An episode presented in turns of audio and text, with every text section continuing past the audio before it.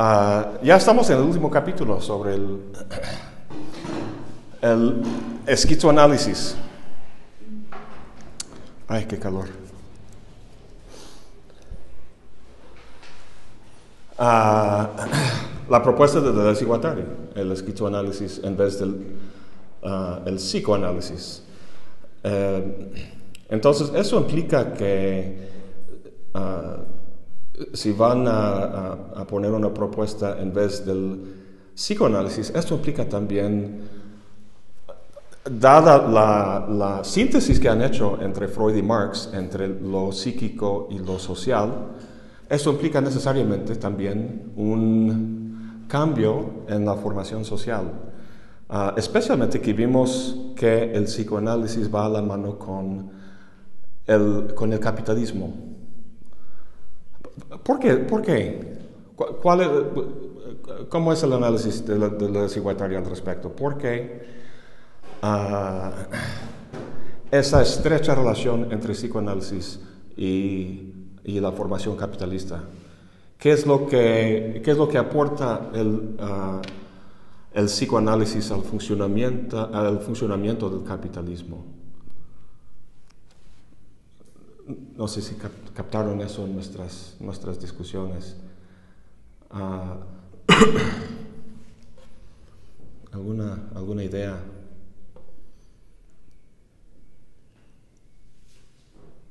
Porque hemos visto dos, ah, dos formaciones sociales más, el primitivo y ah, la primitiva y la despótica, con sus respectivas formas de forjar la subjetividad y el papel, el papel del individuo, del sujeto, en la dinámica de la, de la producción social, en, en, la, en, la, formación primitiva y en la despótica. Algo cambia en la formación capitalista, que donde hay una marcada separación entre la familia y, la, ah, y el, grupo social, la, la, comunidad este, social en general. Que en los primeros dos está unido, este, especialmente en la formación primitiva.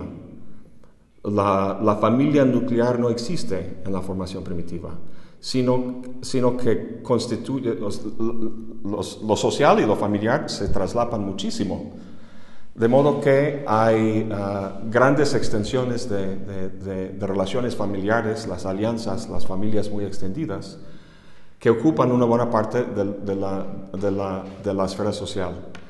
En el capitalismo esto ah, no existe. La familia se vuelve nuclear y, así como dicen ellos, privatizada. Eh, bueno, no, quiero volver a, todos los detalles de su análisis, pero básicamente el,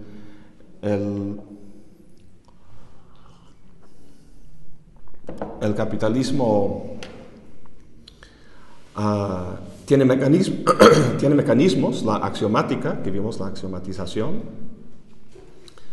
eh, para, eh, para articular y organizar las fuerzas de producción a nivel social. Lo que no tiene es una forma de, formar sujetos. Eso lo deja a la familia, a la familia, familia nuclear.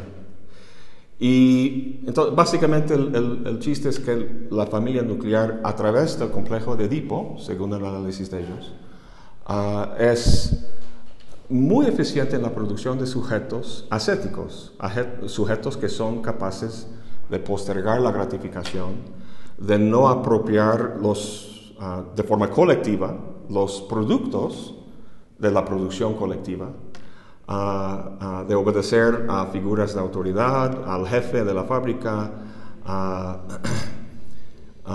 siendo como, como, proyección del padre de la familia, este, el cura, cura, de la iglesia, el presidente de la, de la nación, etcétera, etcétera. Entonces, pasen por favor. Entonces, ah, vaya, hemos visto su crítica al psicoanálisis. Si van a proponer una nueva, ah, si están proponiendo un nuevo modelo del inconsciente, que eso es básicamente lo que hemos visto a lo, largo de estos capítulos, eh, esto va a implicar también una nueva, una nueva este, ah, formación social, que no, no dan ningún nombre a eso. Hemos visto primitiva, despótica, capitalista, y una nueva, pues, uh, quién sabe cómo será. Uh, una, alguna, algún, algún entorno revolucionario, uh, sin duda. Pero no le dan, o sea, todavía no existe, entonces no hay nombre, no, no le dan nombre así específicamente. Um, sin embargo, van a tomar algo, son inspirados por el capitalismo. Es, es, muy fácil, o sea, ellos son muy marxistas, vemos muy claramente a Marx en muchas partes de ese libro. Uh, este libro no hubiera sido posible sin Marx, sin duda, sin su análisis uh, del, del, capital. Sin embargo, el capital tiene algo propositivo, algo positivo. ¿Qué, será? hablan en el texto de, una, de una historia universal. Una, dicen que con el capitalismo podemos vislumbrar una historia universal. Hemos visto historias parciales. La sociedad primitiva.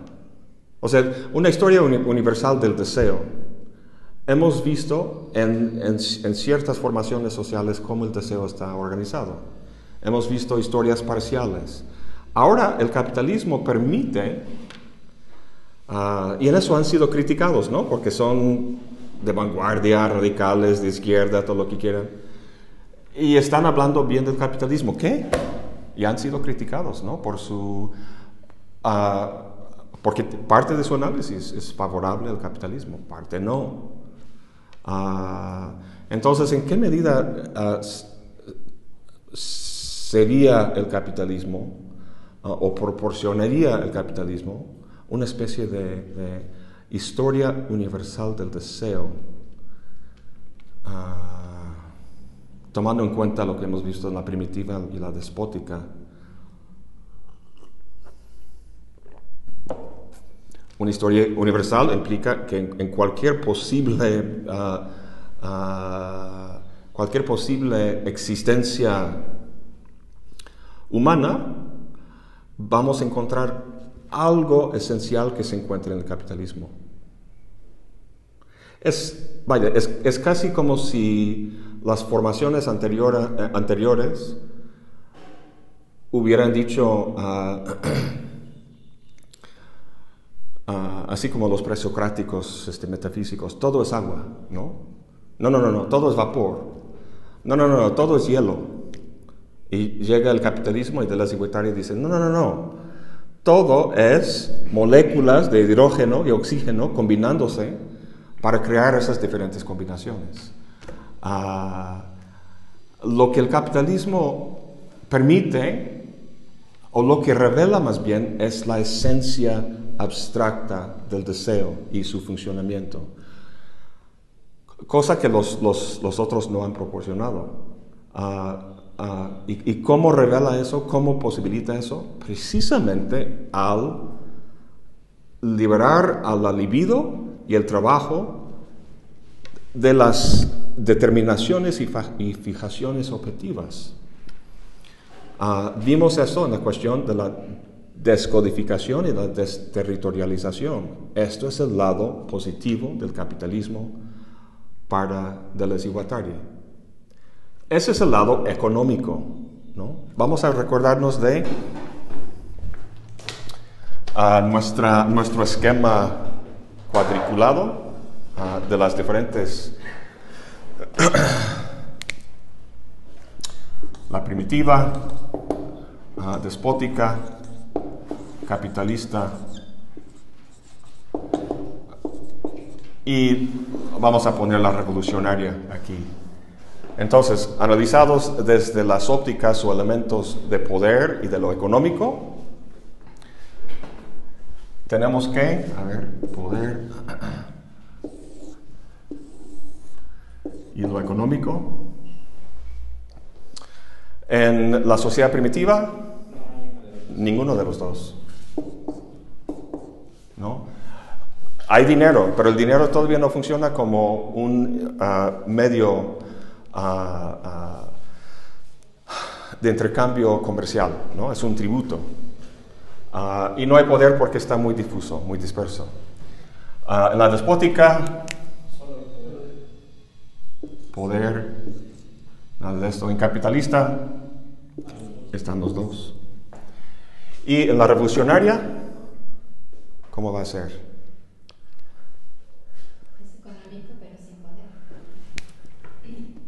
Entonces, así, así. Em, entonces, la, el capitalismo permite que vislumbremos la historia universal del deseo en términos de su, de, su funcionamiento ah, molecular, vamos a decir de momento. Este término aparece aquí en el capítulo, la distinción entre lo molecular y lo, y lo molar. Ahorita vamos a platicar de eso. Ah, pero bueno, como en esa metáfora que utilicé del, agua, ¿no? Y las moléculas a nivel molecular, ahí es donde vemos ah, la dinámica y funcionamiento real ah, del fenómeno que es esa cosa que llamamos agua, hielo y vapor. ¿no? Entonces, el capitalismo permite que vislumbremos eso al mismo tiempo, eh, impide o posterga la realización de esa historia universal precisamente ah, por el componente de poder, que es el componente ah, del capital, el, capital privado. ¿no? Eh, y eh, la vez pasada platicamos Ah, de la dinámica de desterritorialización, reterritorialización, descodificación, recodificación. Estos son los dos lados de la dinámica capitalista. Ah, y es lo que hace que sea una fuerza tan potente. Ah, vaya, Marx lo analizó no en esos términos, pero básicamente la misma, la misma idea y lo están retomando de Les eh, entonces, eh, utilizan, ah, como vemos en el texto, el, el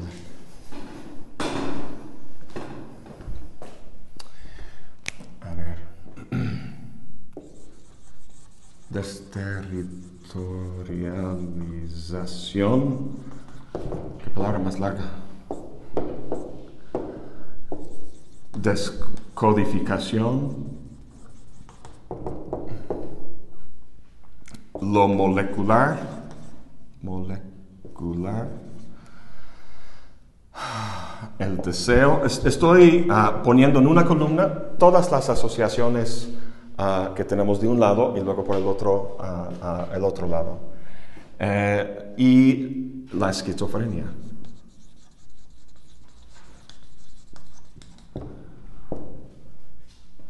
Por el otro lado tenemos la red territorial, territorialización.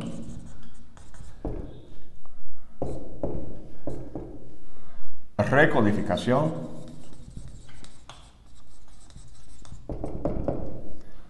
Lo molar. Aquí uh, el concepto del interés, que vamos a ver más adelante, interés. Y aquí la, la paranoia. Paranoia. Esos son los términos que vamos a tratar de articular y, entender a lo largo de este, este capítulo. Ah, pero lo cierto es que ah, el capitalismo ah, tiene este lado bueno que eh, eso que, comentamos la vez pasada, esa famosa afirmación de Marx de, de que todo lo sólido desvanece en el aire. Ese es el lado de la desterritorialización. Ah, y la descodificación. ¿Por qué lo valoran de Les ¿Qué hay de, valioso en eso? Y estamos hablando aquí tanto a nivel, uh, social como a nivel psíquico. Pero es la misma dinámica, esa es una de las, las, propuestas básicas del libro, ¿no? que es la misma dinámica tanto a nivel de producción social como producción deseante. Entonces, ¿qué, valor podría tener esa, para Deleuze y esta idea de, de, de, desterritorialización? No sé por qué me cuesta tanto pronunciar esa palabra. Nosotros lo vemos de forma negativa, ¿no? el desencantamiento del mundo, como dice Marx, este, todo lo sólido desvanece en el aire. Ah, y lo vemos especialmente en nuestra época, ¿no? de los, los taxistas están quejándose de Uber, ¿no? esa nueva forma de llevar gente de punto A a punto B. Ah, la industria de la música y de los libros este, ha sido totalmente, ah, bueno, no totalmente, pero bastante sacudido por el, uh, el advenimiento de lo digital y el Internet. Ah, todas esas cosas sólidas ¿no? desvanecen en el aire, entonces la gente pierde su trabajo, la gente tiene que reeducarse, volver a la escuela, buscar otro trabajo, no tiene seguridad laboral, está todo muy volátil. Eh, Entonces... Pues de alguna forma lo que permite es que fluya el deseo y no haya un encasillamiento y un estancamiento, por lo tanto, tanto a nivel eh, bueno, del, del, inconsciente del, sujeto, mejor dicho, y también de, la sociedad. ¿no? Sí, eh, quizá lo podemos apreciar más a nivel psíquico, ¿no? de la producción deseante. Uh, el, el, crecimiento del, del ser humano Ah, depende de esa, bueno, de lo que los economistas hoy en día llaman la, destrucción creativa, ¿no? Uber está llevando a cabo una destrucción creativa, así como Gutenberg hizo con los escribas de la época medieval. Ah, pero a nivel psíquico, ah, esto hace que permite que, que, crezcamos, que ampliemos nuestra, nuestras posibilidades, experiencia del mundo y que no este, quedemos como, uh, pues imagínense, por un extremo, por un lado, sería alguien tan metido en sus rutinas y sus formas como, como si casi fuera un, robot. Así como dicen de Kant, ¿no? que tenía toda esa rutina que siempre tomaba su paseo y la gente podía poner su, su reloj y todo eso. ¿no? Uh, entonces, la, la, dinámica básica de desterritorialización y descodificación ah, permite el, simplemente el, cambio, el dinamismo ah, y que no, no todo se, se, estanque en una sola forma de ser. Ah, eso puede discutirse a, nivel social, la cuestión de, no sé, seguridad laboral, eso es algo positivo o negativo, se podría discutir. Eh, pero bueno, en, general esa es su, uh, esa es su valoración del capitalismo.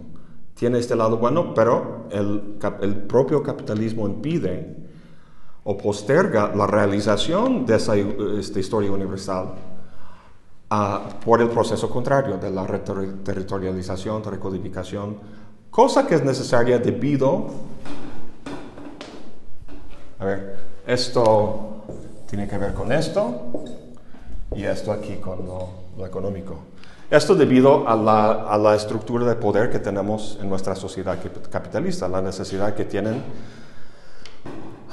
uh, los dueños de capital de realizar una, uh, pues la ganancia y sacar plusvalía de sus, de sus inversiones. Entonces, si las fuerzas de producción permanecen en esa, en esa eh, estado, ah, no sé, caótico o, indeterminado ah, que provoca la desterritorialización, ah, no van a realizar su, su, ganancia. ¿no? Entonces,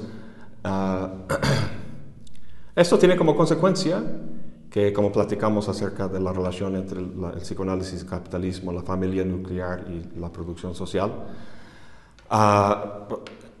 o sea, esta, esta formación social tiene la, bueno, las, las, formaciones sociales anteriores, la primitiva y la despótica, los llamaba de les un sistema de crueldad y un sistema de terror, ¿no? O sea, no, no eran tampoco ninguna, ningún paraíso, ninguna este, utopía. La gente tenía... Eh, tendemos nosotros a volver muy románticos, ¿no? Los primitivos, este, clanes, gente viviendo en la tierra. Y, vaya, ahí sí había, uno, uno nacía en una familia con una identidad, con un papel, sus órganos ligados a diferentes este, funciones y papeles sociales de por vida. ¿no? Y curiosamente vemos, curiosamente vemos el otro, hace un par de días después estaba viendo un programa, un documental sobre el sistema de castas ¿no? en la India. Entonces la India tiene este lado es una curiosa combinación entre, entre un sistema más primitivo, el sistema volátil capitalista, pero ahí encontramos, pues sí, los este, Dalit, se llama la gente que, que, ocupa la casta más baja y no, y no pueden liberarse de, de, esa, de ese destino, porque por mucho que intenten, debido al, bueno, es una formación híbrida.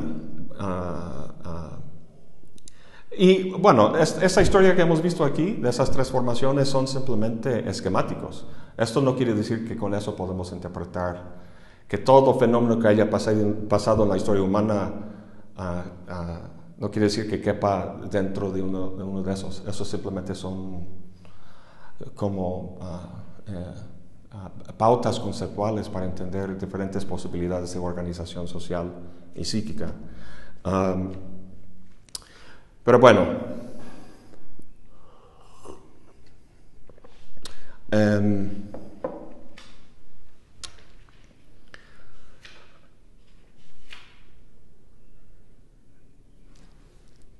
en, en, las dos dinámicas, esa es una dinámica que, que uno va con, con, con, la otra. las mismas síntesis están en funcionamiento. Eso es lo que vimos en el segundo, eh, bueno, en el primer capítulo. Ah, ahí, bueno, em, empezaron con sus, citando a esos esquizofrénicos este, famosos de, la historia y sus, sus diarios y cosas que habían escrito, ¿no? Eso es lo que saca de onda a mucha gente que empieza a leer el, el, antiedipo, que empiezan leyendo esas locuras y, y piensan que todo el libro va a ser así. Y más o menos es así, pero se ponen un poco más claros más adelante. Pero el, el problema es que eh, ah, empiezan, empiezan así porque vemos en esos casos un, un límite.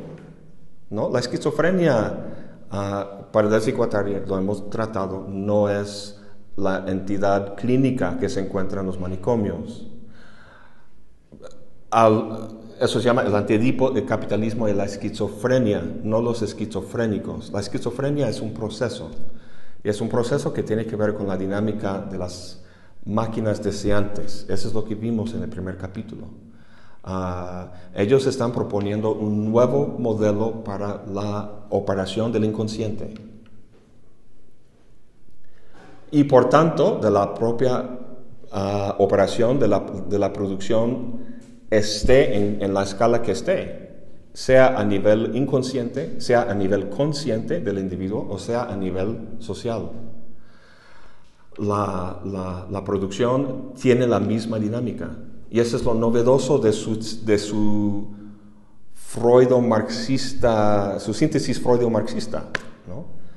Ah, que los otros que lo han intentado han utilizado diferentes principios para entender el funcionamiento psíquico y el funcionamiento social. Deleuze y Guattari dice que es la misma cosa.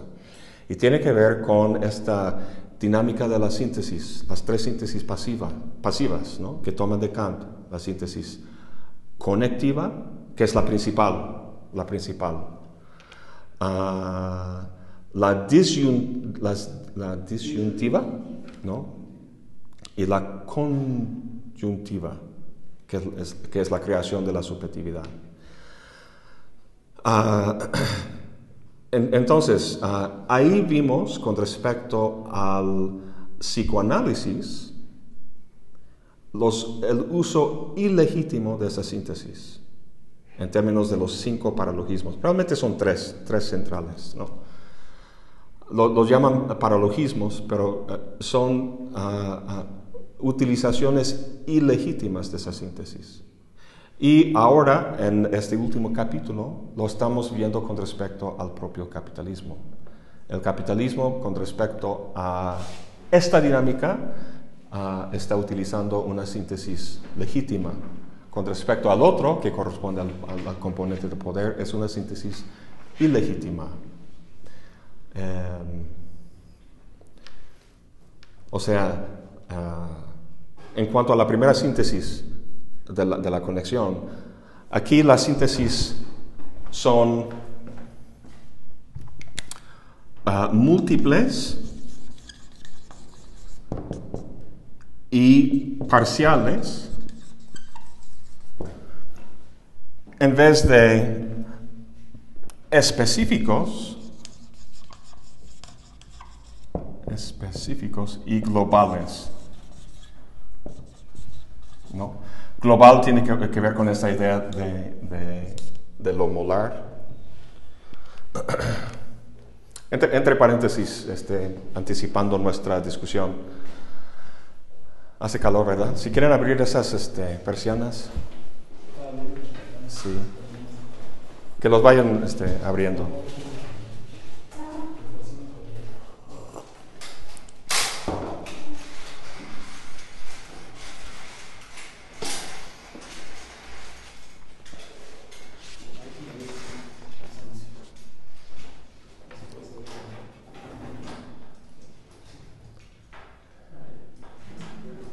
¿Se abre?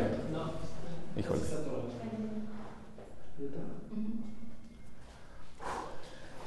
es un horno. Qué bárbaro. No.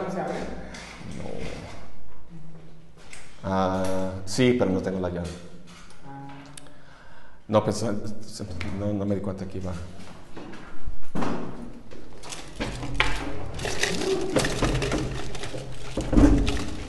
Eso. ¿Un poco mejor? Un poco. Ah, a ver, ah, ento- esa es la primera síntesis. La segunda es que ah, tiene que ver con la, la disyunción. Aquí son inclusivas. Aquí exclusivas.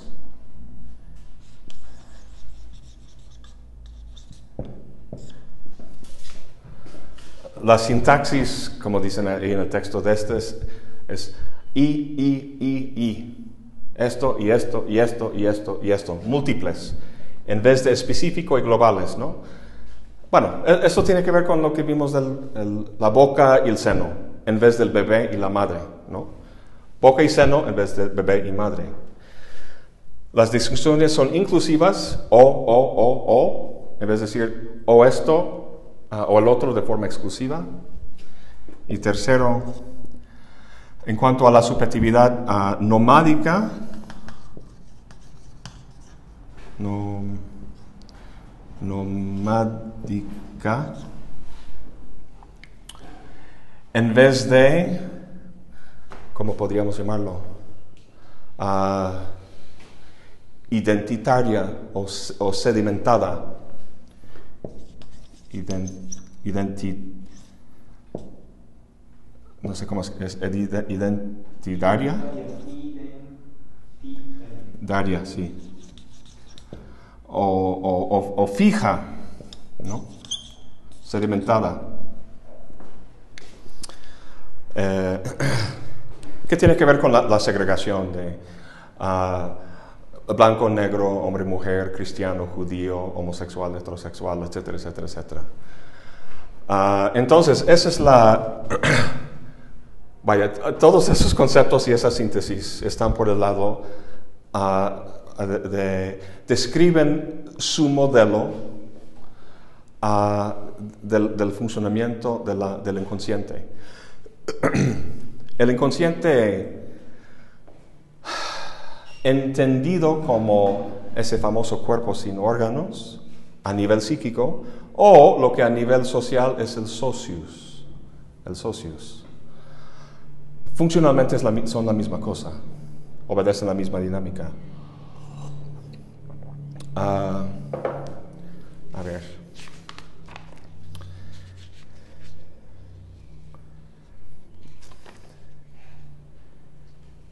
Em,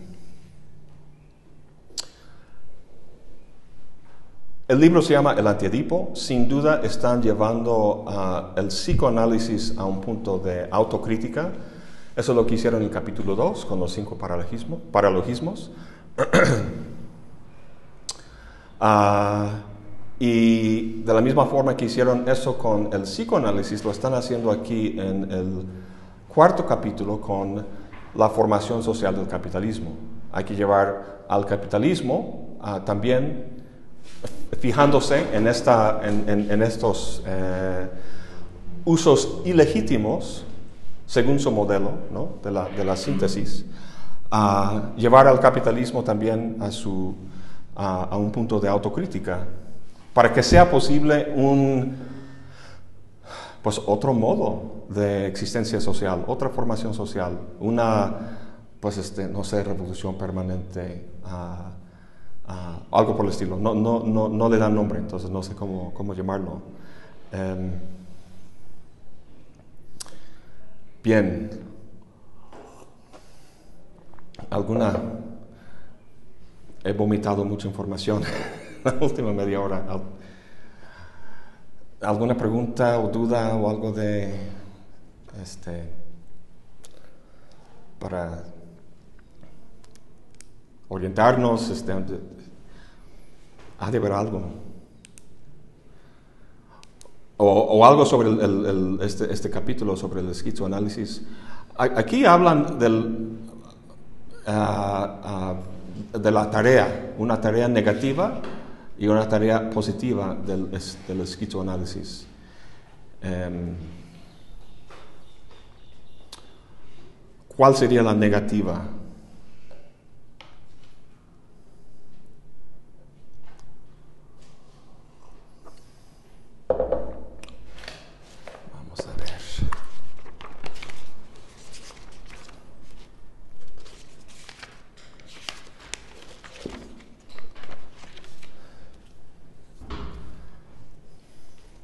la primera tarea positiva del psicoanálisis, este, y una segunda tarea positiva. La, negativa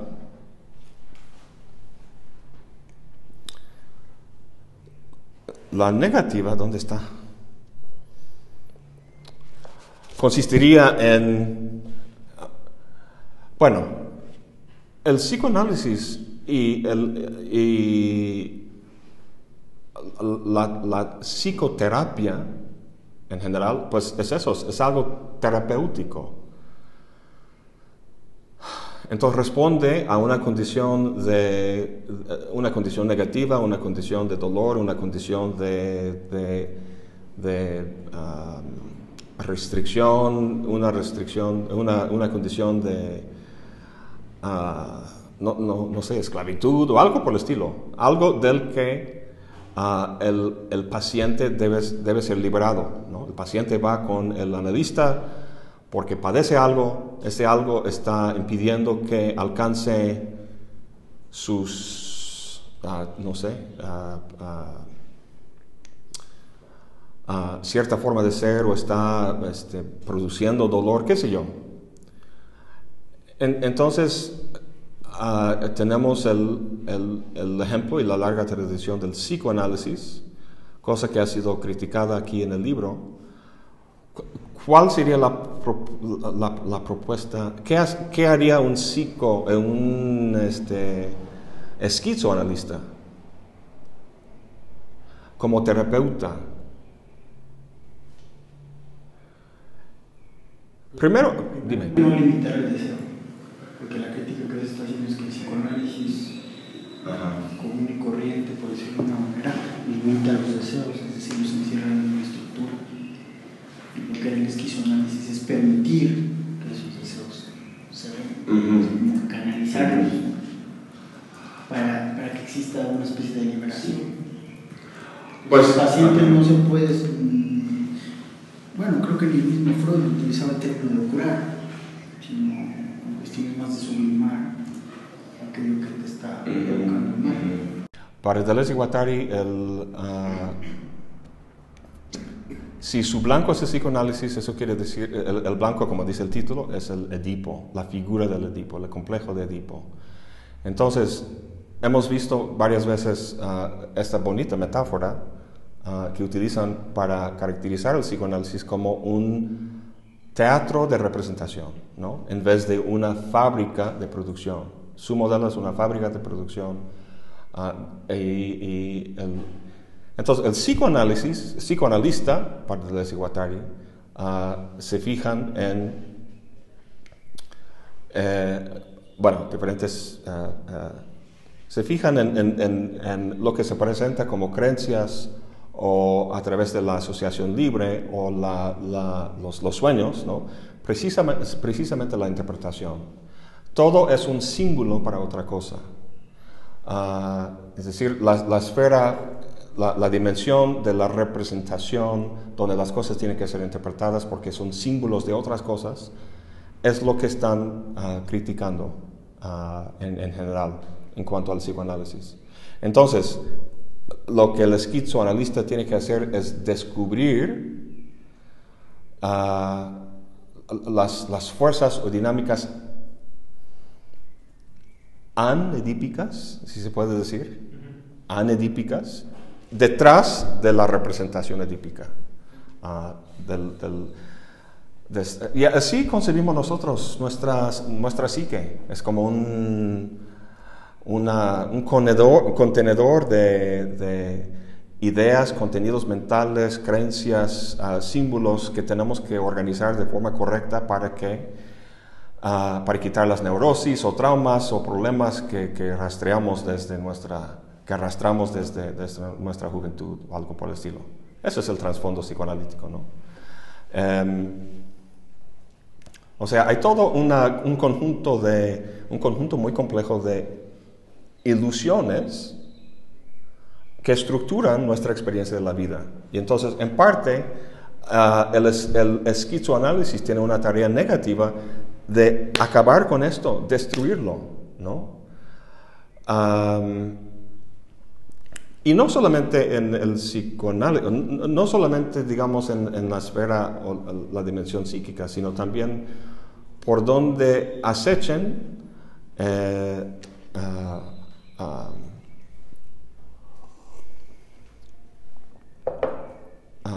esta dinámica a, nivel social, ¿no? La reterritorialización, recodificación, la paranoia, ¿por dónde opera? ¿Por dónde operan? Ah, todo puede ser el Edipo, puede ser el propio ascetismo, propio capitalismo. em, mm. Habíamos, habíamos visto que, bueno, platicando al principio acer- acerca de la forma en que la familia nuclear ah, apoya las necesidades del sistema capitalista en, el- en la formación capitalista. Em,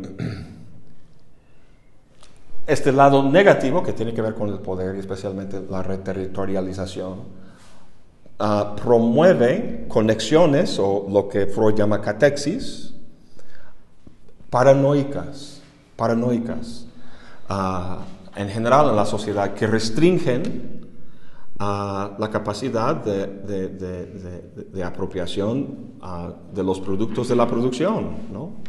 Tenemos en, en la sociedad hay un flujo ah, de conexiones que se hacen que tienen como, producto, como, como resultado pro- productos. Esos productos no pueden apropiarse. Ah, no se puede apropiar colectivamente lo que se ha producido colectivamente.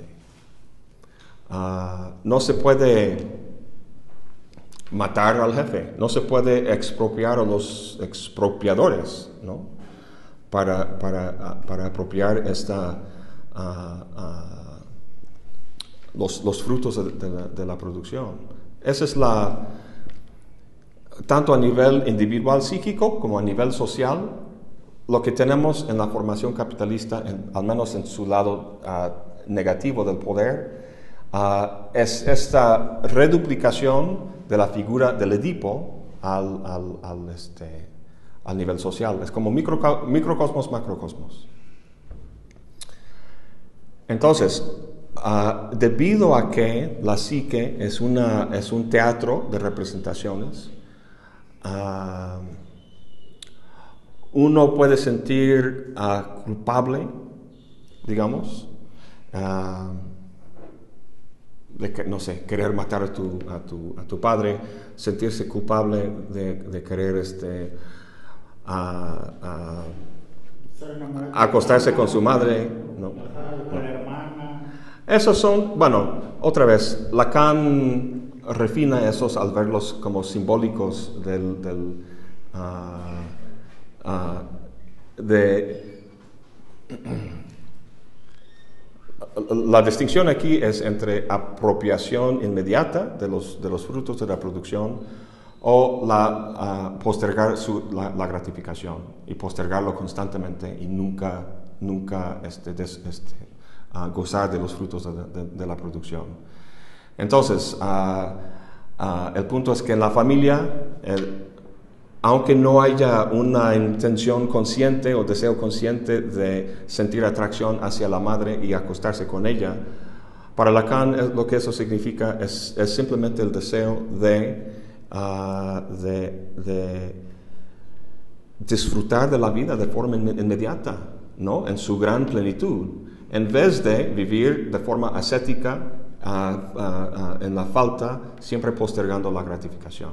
Eso es, esa es la interpretación desde, desde Lacan. Si ese, si ese vocabulario freudiano de acostarse con tu mamá pues te, saca de onda, entonces podemos pasar a Lacan. Uh, lo vemos de forma más, uh, este, menos chocante ahí. Uh, entonces, el, el, chiste es que uno puede llegar al psicoanalista con esta idea, con esta creencia, con esa sensación de culpa de querer matar al padre, querer acostarse con la madre este, en, en, sentido este, lacaniano, sentirse culpable de no trabajar lo suficiente, de, de, deber, dinero, de, de, consentirte demasiado, muchísimas cosas, de, sentir que tu nación es mejor que otras, de que tu equipo de fútbol es mejor que los demás, que tu religión es mejor que los demás.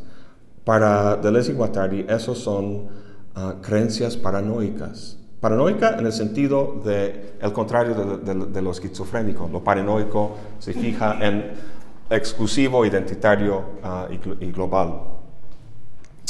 Uh, entonces, el, el, punto es que esta, esta,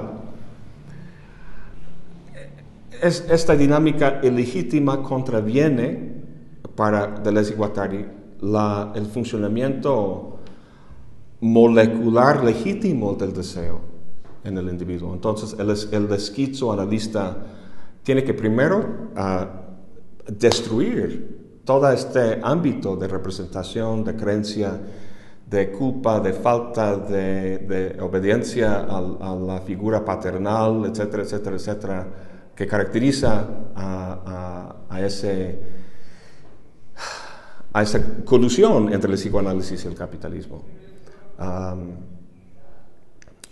Y, y, fomentar de forma positiva precisamente la desterritorialización de, de, identidades y, y opciones de, uh, pues de, de, identificación.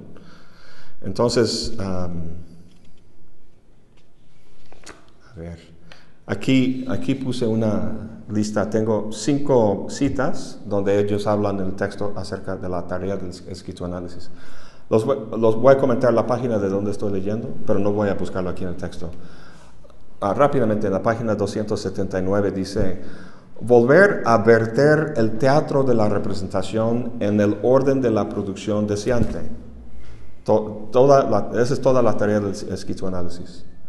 Ah, bueno, no es toda, en ese momento lo dicen toda. Ah, luego en la página 321 dice, destruir, destruir. La tarea del esquizoanálisis pasa por la destrucción, toda una limpieza, todo un raspado del inconsciente. Me gusta esa frase, un raspado del inconsciente. Destruir Edipo, la ilusión del yo, el fantoche del super yo, la culpabilidad, la ley, la castración, etc. Luego en la página 360 dice, la tarea del esquizoanálisis radica pues en llegar a las catexis de deseo inconsciente del campo social. Eso es muy importante. Eso es muy importante. Más adelantito vamos a hablar, vamos a volver a la cuestión del fascismo. ¿no? Empezamos el curso hablando del, leyendo, ay, por cierto, no, no, está aquí incluido el texto, se me fue. ¿Alguien trae de casualidad ese de, Foucault? Bueno, recordamos este, básicamente lo que dice, ¿no? Ah, dice Foucault, el, el, bueno, aquí lo, tengo en, en mi edición en inglés.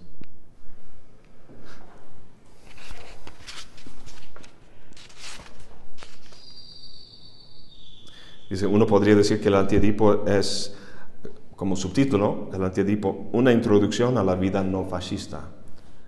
Y luego ahí más, más arriba dice, ah,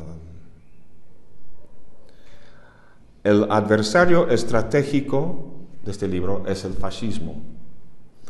Ah, y no solamente el fascismo histórico, el fascismo de Hitler y Mussolini, Ah, lo cual fue capaz de movilizar y utilizar el deseo de las masas de forma tan efectiva, sino también el fascismo en todos nosotros, en nuestras cabezas y en nuestra conducta cotidiana. El fascismo que nos, nos causa a, amar el poder, a desear la misma cosa que nos domina y nos explota.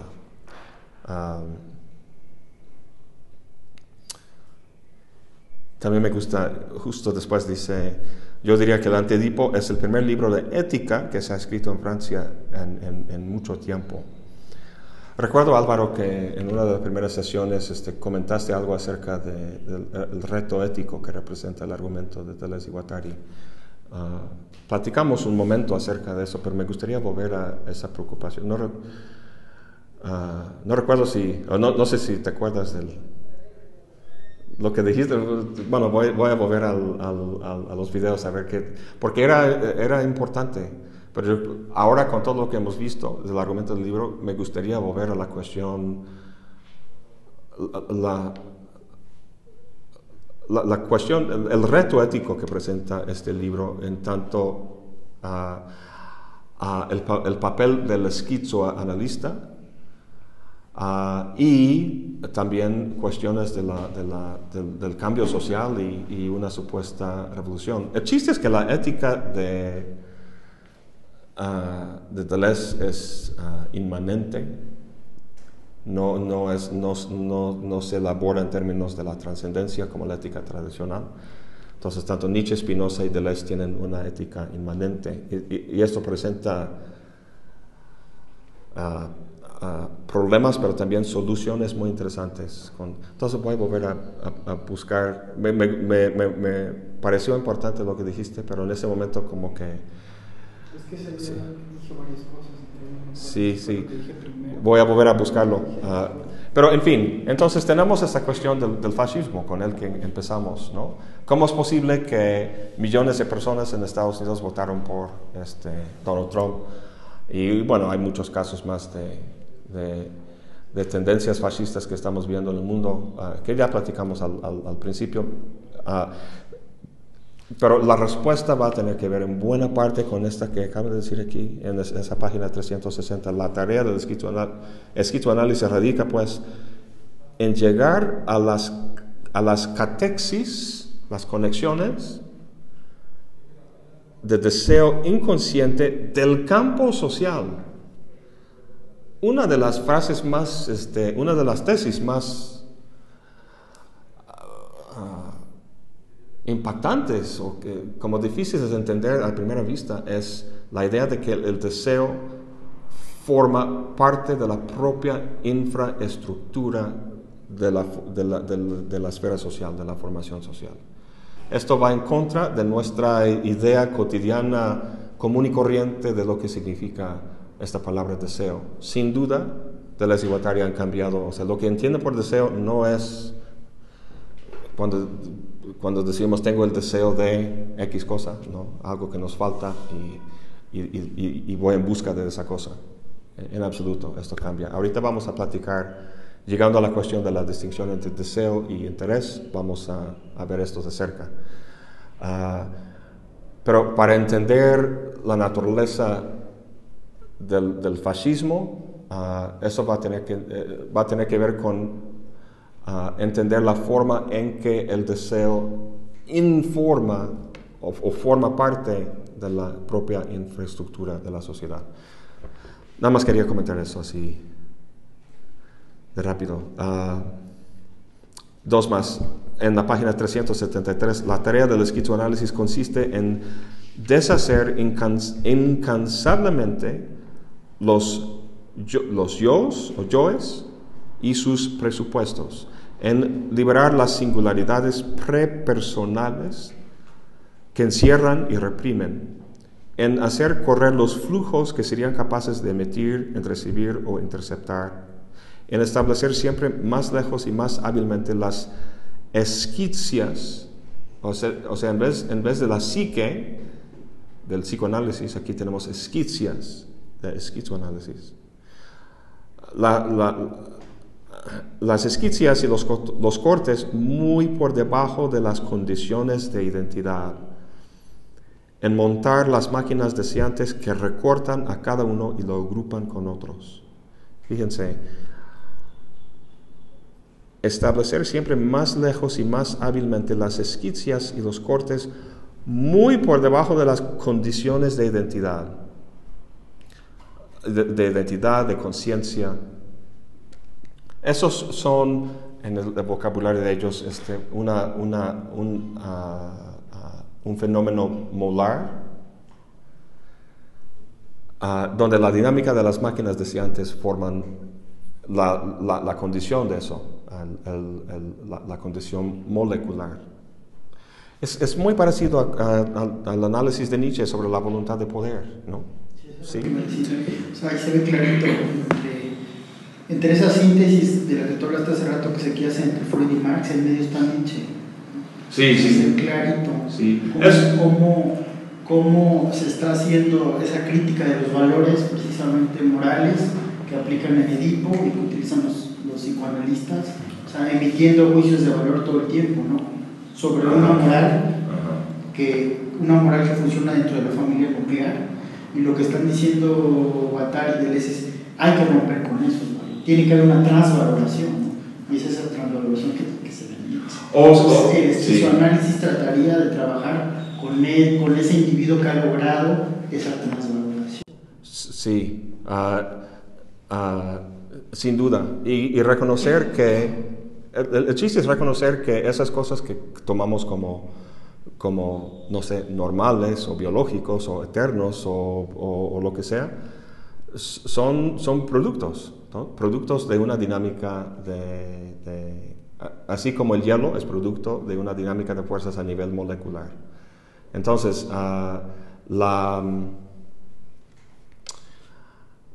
el fenómeno, eso de lo molar molecular no quiere decir que lo molecular tiene que ser súper, súper, súper chiquito como los átomos de hidrógeno y, y, y oxígeno.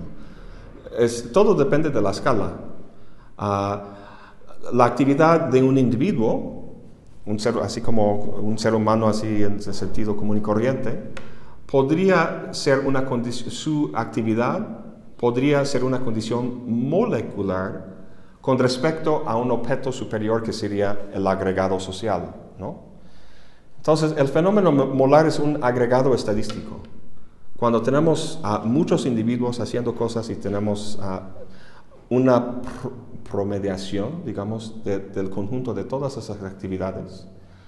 Eso produce a un fenómeno a nivel molar que es un agregado estadístico, así, lo, así, se define, lo definen aquí también en el texto. Ah, ah, pero eso puede ser eh, a nivel del individuo, o sea, las, las, creencias o identidades que uno tiene a nivel psíquico, puede ser precisamente el fenómeno molar, el agregado estadístico, de una dinámica más, más chiquito, por así decirlo, a nivel del propio funcionamiento del deseo. Todo depende del, de la escala. ¿no? Se podemos ir desde las moléculas hasta el tamaño del cosmos y ver esto repitiéndose cada vez más. Fíjense que yo creo que sería muy interesante, yo creo que ese trabajo, esa propuesta podría ser uh, nutrida a, a, través de un análisis de, de, uh, esas ciencias de la complejidad y, viendo cuáles son las condiciones para que algo constituya una, un, un, un, elemento de un fenómeno complejo, ¿no? Porque, por ejemplo, la, compleja relación entre las neuronas en el cerebro y, y la forma que tiene de comunicarse entre sí es suficiente para que surja la conciencia. ¿no? La conciencia aquí es el agregado estadístico molar de una dinámica inferior molecular. Sin embargo, la interacción de los granos de arena en la playa. Son muchísimas, pero carecen de las condiciones para que se relacionen entre sí para producir un fenómeno molar superior. Entonces, a lo mejor su propuesta política revolucionaria podría ser nutrida y este, apoyada, digamos, yo creo, esa es, mi intuición, con ah, estudios contemporáneos sobre la dinámica de sistemas complejos y los, las cualidades o criterios que hacen que, uh, que funcione como un sistema complejo. Pero bueno, eso es un entre paréntesis. Yo empecé a hacer algo sobre eso cuando, tomé historia contemporánea, mi ensayo final lo hice sobre eso. O sea, el antecedente filosófico del pensamiento complejo está en ellos. Porque cuando uno lee la historia de las ciencias de la complejidad, uno ve a la meteorología, a la física, a la matemática. Pero no se menciona la filosofía. Entonces, el antecedente filosófico de, de esa perspectiva de, de, ver el mundo de una manera diferente está sobre todo en mi Z. Yo hice un esbozo, hice un ensayo, pero no lo. Hola. Sí, muy interesante. Uh, tiene, la verdad es que leí mil centras así, nada por encima y, y rapidito, y, y, es que reconocí que está, tiene profundidades que, que sí requieren de, de, mucho cuidado, estudio y, y tiempo. Ay, a mí me parece que el texto, el culmen, el opus magnum de ellos dos, donde se demuestra su, pues, su madurez filosófica es mi Digamos, sí, sí, digamos, están llevando ahí uh, las, uh, están tratando de realizar las consecuencias uh, de sus planteamientos conceptuales en sus libros así más clásicos. Y haciendo pues sí una propuesta muy innovadora y, pero imagínense leer esa cosa sin Siempre ese es su problema con un, gran pensador. Que, ¿Dónde empiezo con Aristóteles o con Kant o con... No, todo está relacionado de alguna forma. Entonces, ah, mucho tiempo y paciencia. Em, la última, página 392, este, dice, la tarea del escrito análisis consiste, en fin, en descubrir en cada caso la naturaleza de las catexis libidinales del campo social, sus posibles conflictos interiores, sus relaciones con las catexis preconscientes del mismo campo, sus posibles conflictos con estas, en una palabra, todo el juego de las máquinas deseantes y de la represión uh, de deseo. Um, les había comentado que una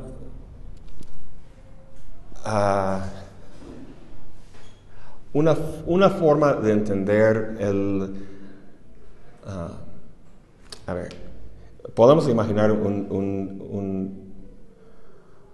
consultorio de psicoanálisis. Llega un paciente y la idea, lo que se espera, es que este paciente llegue a, a, qué? Adaptarse, a superar su neurosis. eso depende de, diferentes, diferentes ah, ah, pues corrientes en el psicoanálisis y al fin de cuentas ah, no pretenden alguna cura absoluta. Los, las, las eh, los psicoanálisis tienden a ser, al, menos en lo que yo he visto, como que interminables, que nunca terminan. Y uno va, pues, hasta décadas, ¿no? Este, uno, ah, seguramente no es, no es el caso, pero uno pues, escucha este, que, que puede seguir muchísimo, muchísimo tiempo. En todo caso, la finalidad del psicoanálisis es algún tipo de cura, que la persona ya no sufra de algún trauma que habían experimentado en el pasado, que resuelvan una, eh, no sé, algún complejo que no resolvieron en su infancia, eh, algún, algo, ¿no? Eh, para que, no para que sean felices. Freud y Nietzsche están muy de acuerdo con eso, en que la felicidad es un fenómeno meramente negativo, es la ausencia de dolor, no es la presencia de placer, entonces lo que el, psicoanálisis hace es que elimina una fuente de dolor para que la, para, que la persona pues esté, ¿qué? Al menos, ah, si no con placer, al menos esté sin dolor. Esto implica adaptarse a, ciertas estructuras sociales, implica eso. ¿Quién sabe? Eso sería todo una, una discusión que se podría tener a lo que voy. Hay algunos comentadores que hablan hasta un cierto tipo de estoicismo en Freud. Es decir, ¿Distorsión No, de estoicismo. Estoicismo. Tipo de estoicismo Es decir, el, psicoanalista te da la posibilidad de que tú te des cuenta de que eso que te daña jamás va a desaparecer. Entonces lo debes de aceptar y debes de aprender a vivir con ello. Eso es Lacan. Es en el, el, lacanianismo, sí, la, la lema es acepta tu síntoma y, aprende a amarla ¿no? y disfrutarla. Eso, es, eso sin duda, esa es la lema del, una de las lemas del lacanianismo. En todo caso, había comentado, ah, en, el, caso de, de Les Iguatari, ¿cómo podríamos... Ellos, en este último capítulo, ellos no dan pautas así muy concretas de, cómo sería... Ah, una, sesión legítima esquizoanalítica y ni mucho menos ah, pautas o metas o, pasos para la realización de una revolución exitosa. Ah, eso por razones muy buenas que, vamos a ver.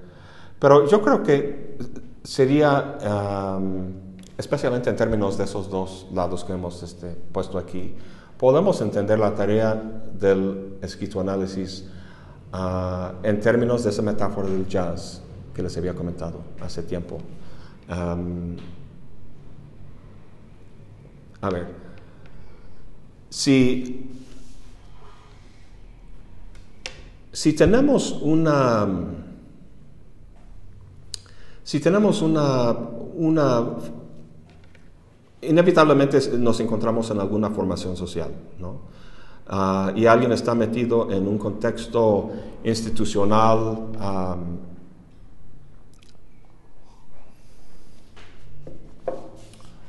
un contexto social institucional donde el deseo tiene cierta organización, ha sido codificado de cierta forma, ¿no? El deseo, dicen este Deleuze y Guattari que la, esquizofrenia como proceso es un límite absoluto, no es algo que nunca se da de una forma pura, es un, es un límite extremo. Ah, siempre el deseo toma alguna forma, alguna organización. Ah, entonces vamos a suponer que tenemos ah, cierta codificación o institucionalización del, deseo. La pregunta es, la, pregunta que el esquizoanalista podría hacer es, ¿en qué medida permite y estoy, estoy pensando ahorita en los, en los términos, los dos términos de su ah, ah, obra maestra de diferencia y repetición. Diferencia y repetición. ¿Qué grado de variación permite esa estructura o esa organización? ¿Qué grado de diferencia o variación permite? ¿no? Em, la palabra repetición, la gente más o menos ve el, chiste de la, diferencia. Es, un término que se utiliza mucho en la filosofía. Ah, entonces, ahí el, blanco, digamos, ah, es la identidad. En vez de la identidad, diferencia. Pero la repetición, ¿qué? ¿Cuál es el, otro polo, digamos, de su, de su, de, su análisis o, crítica? Ah, básicamente la repetición, para, no ah, hacer el cuento largo, uh, implica que implica el tiempo, que las cosas perduran sobre el tiempo que repiten, o sea, de un momento a otro no son totalmente otros, repiten, se repiten ah, ah, y conservan cierta identidad. La pregunta es, ¿qué, grado de variación o diferencia permite uh, cierta organización o codificación del deseo? ¿Qué grado de variación o diferencia permite eso? Entonces, en cuanto a la repetición, los Deleuze identifica dos tipos de, este, repetición. Una repetición, ¿cómo lo llama? Básica, una, repetición mecánica, una mera repetición, como la conducta instintiva de los, de los animales o los insectos, ¿no? donde cierto estímulo provoca una conducta mecánica que siempre es lo mismo. Pues la conducta humana no está regida por, por ese aparato instintivo. A nivel fisiológico sí, ¿no? Pegas el rodillo y, se levanta el, pie, ¿no? Eso no es un instinto, eso es un este, reflejo. Ah, pero a nivel psíquico sí tenemos algo muy parecido, que son los hábitos, las neurosis, ¿no? Por bien o por mal. O sea, lo bueno de los hábitos es que que tiene que ver con la repetición mecánica, ¿no? Sacar un cigarro, ¿no? Es una, una conducta muy, muy repetitiva, muy mecánica en ese sentido negativo de Deleuze.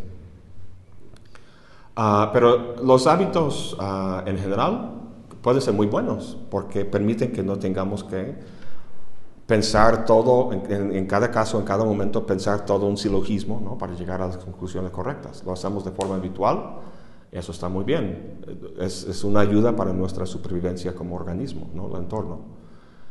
Sin embargo, pueden tener un lado negativo en las neurosis, donde repetimos traumas anteriores, este, reprimidos y qué sé yo. Ah, entonces, el punto es que menciono, esto, menciono todo esto porque, ah, bueno, el, libro Diferencia y Repetición de Deleuze es un comentario sobre la, historia de la filosofía.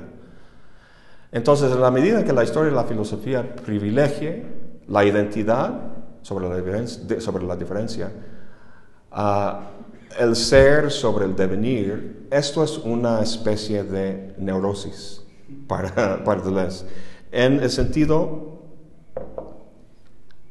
de que el ser constriñe a a la repetición, a que opere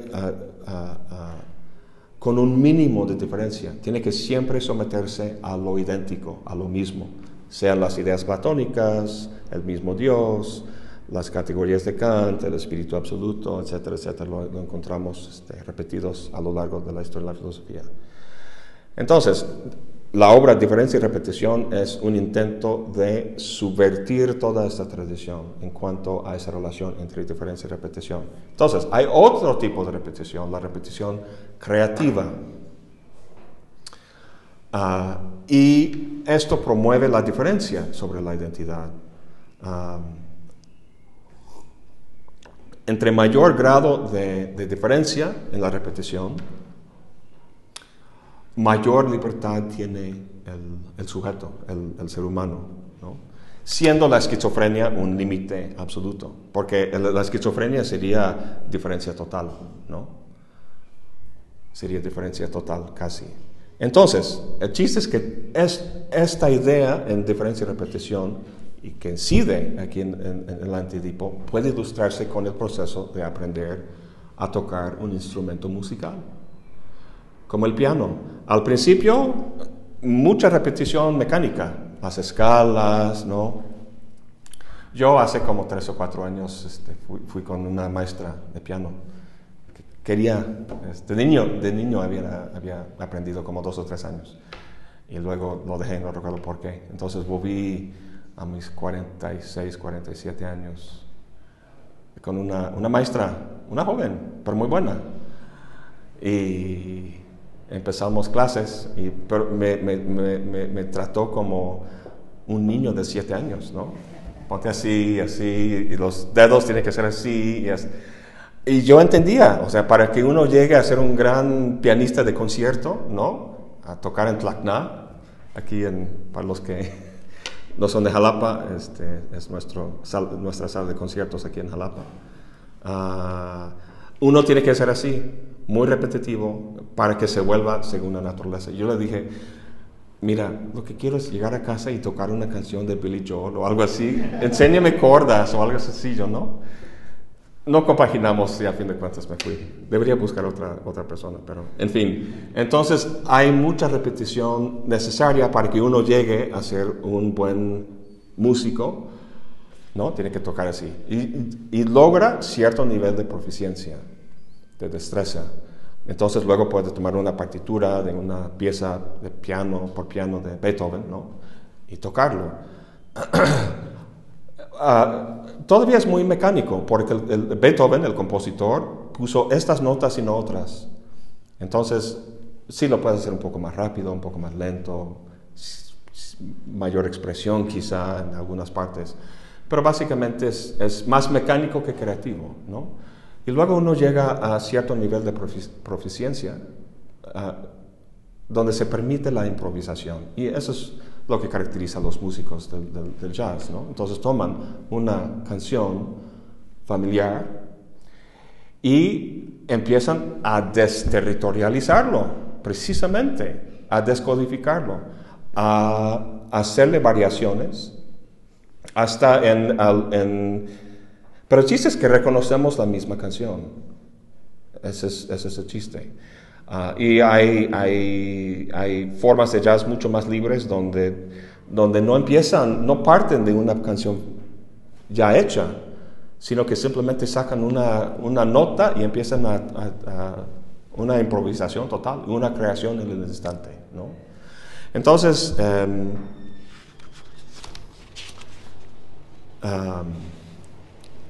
el reto de la improvisación en el jazz es de maximizar la diferencia en la repetición sin que se pierda la consistencia de la pieza.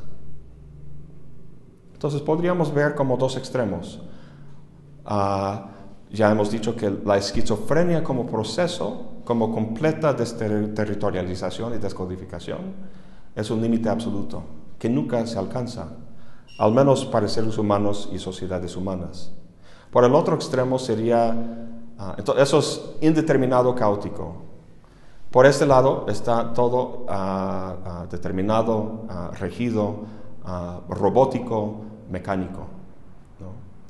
Eh, entonces, la pregunta es en qué punto intermedio entre esos dos extremos podemos esperar razonablemente que, viva el, ser humano. ¿no? Si estamos, la sociedad primitiva es mucho más por este lado. Ah, el capitalismo es más por este lado, pero podría ser incluso más. Al fin de cuentas, no vamos a llegar a una siempre el deseo se manifiesta con cierta organización. Siempre está en una, en una formación social ah, con cierta codificación. ¿Cómo se vería eso concretamente, tanto a nivel del individuo como a nivel social, es, todavía es como, no, no, yo no capto verlo del todo claro en la lectura de este último capítulo. Conocemos todos a personas que, que están, yo al menos conozco algunos muy contados, que andan con esta constante, yo los llamo desde los sacachispas, porque siempre están chispas saliendo de su cabeza y, frenéticos y, y, me encanta estar con ellos un rato, ¿no? un rato porque me, es, es, es, como meter los dedos en un contacto y un toque, ¿no? Es algo que te rejuvenece, te da vitalidad y vida, ¿no? La mayoría de nosotros somos más domesticados y con nuestras rutinas y todo eso. Ah, vaya, no, no, me parece que esta metáfora del jazz es muy, es muy bueno para ah, ilustrar esta, esa tarea positiva del esquizoanálisis, de buscar precisamente el, uh, el funcionamiento de tus máquinas deseantes por debajo de esas este, condiciones de representación y conciencia que trata el psicoanálisis. Um, a ver.